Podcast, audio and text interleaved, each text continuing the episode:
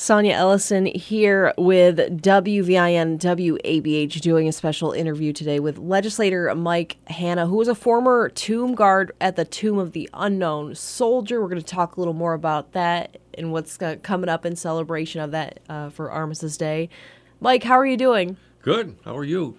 Pretty good. Uh, thank you for your service uh, both as a legislator and uh, tomb guard, and uh, you also have a military background uh, previously before this. No, no. Mm. So you don't need like a military background to do this. No, well, as far as yeah, I was in the army. Starting oh, okay. Yeah, yeah, yeah. Okay. Yeah. November 11th is Armistice Day and also the centennial of the Tomb of the Unknown Soldier being built and putting to rest soldiers from the Civil War onward, correct? No, First World War. The First World War. Yeah. Uh, can you explain a brief history of the tomb since uh, some of our listeners aren't familiar with that? Well, the Tomb of the Unknown Soldier is located in Arlington National Cemetery. The first body was identified, unknown soldier was identified in France 100 years ago and it was transported to Arlington Cemetery where it's buried underneath the tomb.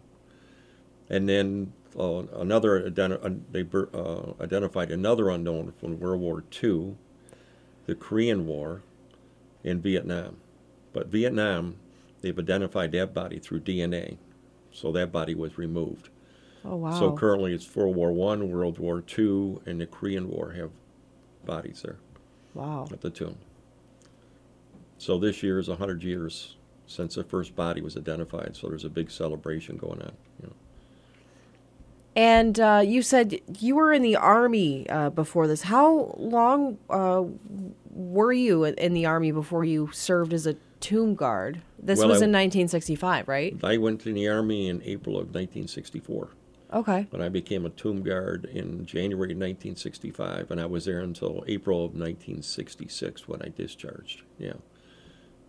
What was an average day like for you from start to finish? Well, our main quarters were located in Fort Myer, Virginia, which is right outside the gate of Arlington.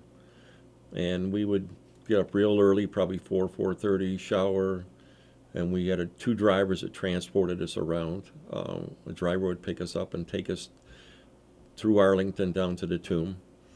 And our there was another relief on. That relief came off at 7, and we started at 7 and a full complement of each relief was four soldiers and one relief commander, usually um, a full-time military person that had been in the army a while. Usually, uh, they had to be at least E seven to be a relief commander. Um, so we all we all started walking at seven, one person at a time, naturally, and we are on one hour on, three hours off for 24 hours except at night when the cemetery closed, we went two hours on and four hours off. Mm. And in between walking what we call walking the mat, um, we had tasks we had to do. We had a list that we had to follow, washing windows, scrubbing floors, things like that.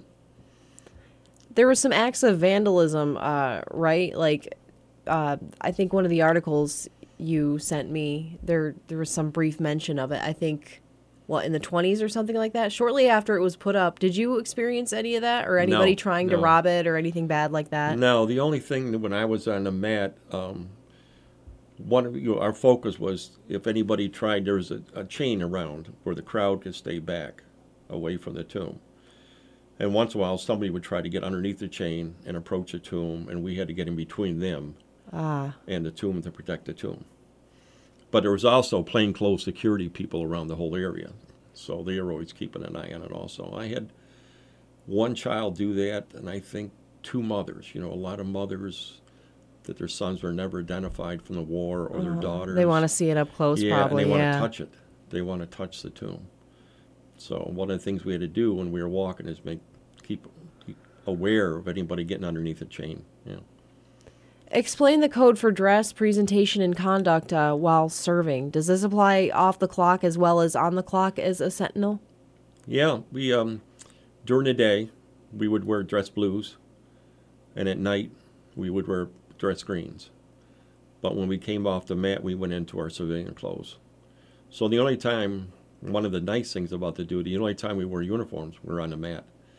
Otherwise, we're in uh, we were in civilian clothes all the time and we always wore tailored pants, tailored shirts, starch pants, starch shirts. Um, so we were as, as proud of our, you know, we had a lot of pride that we carried no matter where we were, out in the community or, yeah.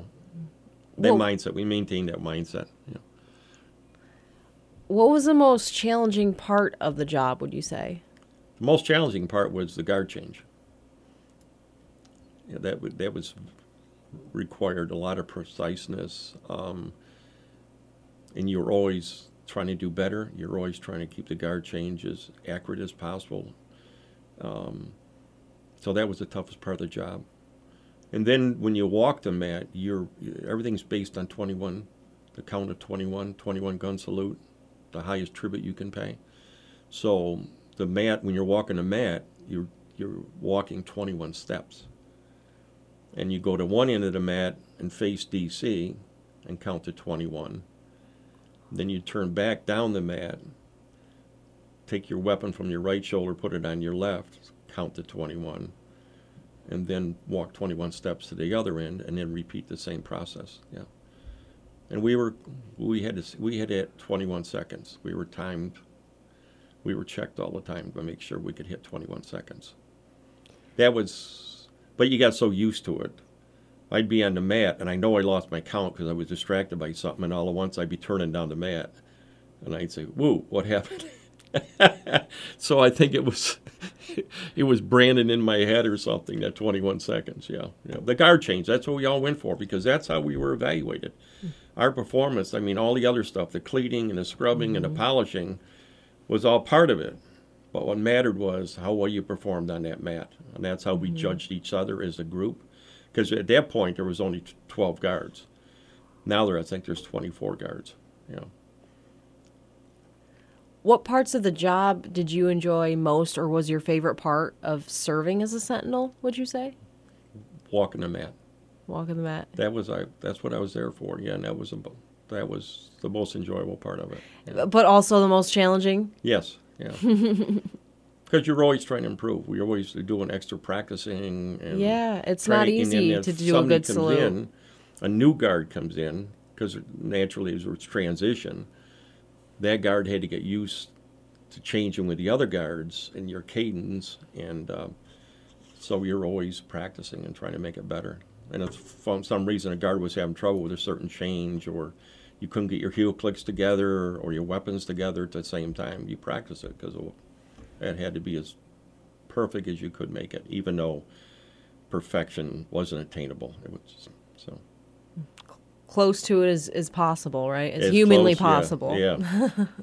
Always making the effort. That was had to be part of the mindset of being there. Yeah. The May 2021 American Legion article you sent called Sacred, it mentions the Society of the Honor Guard. Uh, that was established in April of 1946 to help fellow Sentinel Guards. Are you a member? And if so, have they helped you or anyone that you know out in any way? Yeah, I'm a member. Um, well, we have our dues go towards. We do help you know, maybe a, a fallen soldier and who was a guard, and we do have scholarships for his children.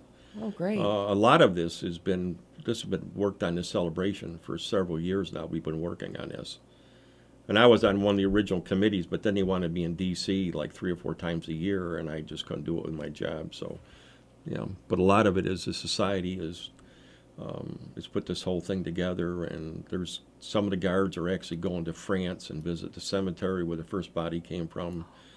Yeah, it's it's it's a big deal. It's a Yeah. big deal. I mean, it's it's a pretty international celebration. We we'll we'll kind of get get into that later. Uh, that same article describes a unique and close bond among the tomb guards. It sounds like you did make some lifelong friends you still keep in touch with there, right? Yeah, based um, on like the the Society of the Honor Guard. Sounds well, like that's a- there. again, there was 12 of us. You know, I was quite a while ago, so a lot of Mm-hmm. the guards, I can't say a lot, but some of the guards have passed away. My sergeant, who was Sergeant Spates, he was the first uh, relief commander I had. Um, he was killed in Vietnam. He and I were pretty close. I stayed in touch with his family until his parents passed away. Uh, another friend of mine, Ben Higdon, who was my close friend, he passed away. And So the others, we kind of dispersed. You know, I think the internet today makes it a lot easier for the younger guards to communicate, but back then it was just writing letters, and then I came home and worked, and went to college, and I, most of those other guys did also. So, kind of lost track. It this has regenerated some of that. Every once in a while, I'll get a phone call. Oh, what are you doing? and things like that. But yeah, so that's been good. Well, that's pretty good. Yeah, Yeah. I mean, if you still have a few, Yeah. Oh yeah. that's not a bad deal. I mean, it's you got to have somebody to share that bond and, and those memories Yeah. with, right? Yeah. well, you compare notes. Yes. Oh yeah. What did you do? And I mean, you you always remember it differently than another person does sometimes. Sometimes it's similar, sometimes not, you know. Yeah. And always uh, remind people, or you'll have a memory that somebody forgot, and then you'll Yeah. you'll stir it up. So that's pretty a lot special. of great memories. A lot of great memories. Yeah. Yeah, very unique uh, experience to share. Thanks to the help of the internet, the urban legend emerged that tomb guards lived almost within a secret society and, like, you know, kind of like monks, celibate, no drinking, no smoking was the rumors. Uh, former guard Mick Elvena said the rumor is due to the public not understanding the mission of the tomb. What, in your own words, is the tomb's mission, or is there a certain uh, official motto that encapsulates that mission? Well, in front of the tomb, it says, Here rest in honor, glory, American soldier known but to God. And that's what we're there for, to honor that soldier. And I think that's the mission of the tomb, is to never let society forget the unknowns we lost in, in combat. And that we owe them a debt and continue to recognize them. Um, it's very, it's very moving when you're there. Yeah. Very moving because you're out there, especially at night, you're out there alone. Uh, during the day, you know, there's there's the tourists are out there, but at night, it's back when I was there, it was pitch black, and you're out there alone. So there's there's a lot of meaning to it. You know, Yeah. a lot of meaning to it. I mean, you talk about uh, observing moments of silence for, for military. That's a common practice, but you know, having it be your job, and then it's it's prob the silence probably hits you more in the dark. It sounds like. Yes, yes. And you were checked on at night. They would try to sergeants would try to sneak up on you to see if you could uh, if you had fallen asleep or something. Oh yeah, testing you. Yeah. They were testing. Then they would test us on our history, our knowledge of the history of Arlington, and, and things like that. So, mm-hmm. So, I mean, you guys didn't answer any questions. Like, if somebody had, like, a visitor or a tourist or whatever came to see it and they had a question, would you guys answer that? Or under code, you were supposed to be silent as a guard? all silence. Yeah. We actually, I don't know if they still do it. We weren't. We didn't blink until you could blink when you were that when you were the farthest away from the tourist. Like that was like the middle of the mat. You blink and relax your eyes. But when you were at the end of the mat, you didn't blink. Uh, that was kind of the guards. We did all these things as guards. That wasn't required as military, but we kind of did all these things because I guess we were perfectionists or compulsive. Um, but you know, shine the springs on our beds, and a lot of times we didn't sleep in our beds because we didn't want to wrinkle the sheets, and slept on the floor. Wax all our lockers were all paste wax. All the rivets were shined. Yeah, Always up to code. all this crazy stuff we used to do. So yeah. What was the typical length of the term of service for somebody in the position as guard? Well, it varied with, uh, you know, when I got there, uh, I had 15 months left, so I was there the rest of my tour. Um, some guards are there longer, depending on when they hit. You know, I had gone to basic and advanced infantry training, and I was going to pre-jump school for paratroopers, and that's when they approached me and asked me to go to DC and try out. So, but you go when you go first go to DC, you try out for honor guard first. You have to be an honor guard. Um, and there's two honor guards. There's presidential honor guard, which I got into, and then there's honor guard. Presidential is when you see on TV the high level funerals. That's presidential honor guard. Then below that are line companies, and they take care of the daily funerals in Arlington. But presidential honor, guard consisted of tomb guards, the Army Fife and Drum Corps, uh, the drill team, um, firing party, presidential firing party, par- presidential casket bearers. So from there, you would you would try out for the tomb when an opening came up. What does your time as a sentinel mean to you? Oh, it's like in that article, uh, Sonya. It's sacred. It really is, and that that came out in preparation for the celebration. Um, what did it really mean to me? It was just sacred to my, to me as a person in my time there. But it made the realization came again um, in getting ready for this celebration and all that's involved in it. So it was an honor. it was an honor. It was a blessing. It was an honor and a blessing. Because sometimes I'd question, how did I get there? So for some reason, I ended up there. You know. So What was the greatest lesson you learned while serving at the tomb of the unknown soldier? well, I was what 20 years old when I left. I guess at that age, the focus and the discipline and the purpose that I left with, uh, it changed my life. I was a much different person when I when I left the military, which happens to a lot of soldiers, but I was a much different person. You know, the discipline, and I still carry that with me. I still wear starched shirts and starched dress khakis and shine my shoes and keep my hair short and All the good habits. yeah, like I know they're. Presentation, it matters. Yeah, yeah, It matters it a does. lot. Yeah, First impressions for sure, yeah. Yeah. I mean, you working in politics as a legislator, you you probably know that. yeah.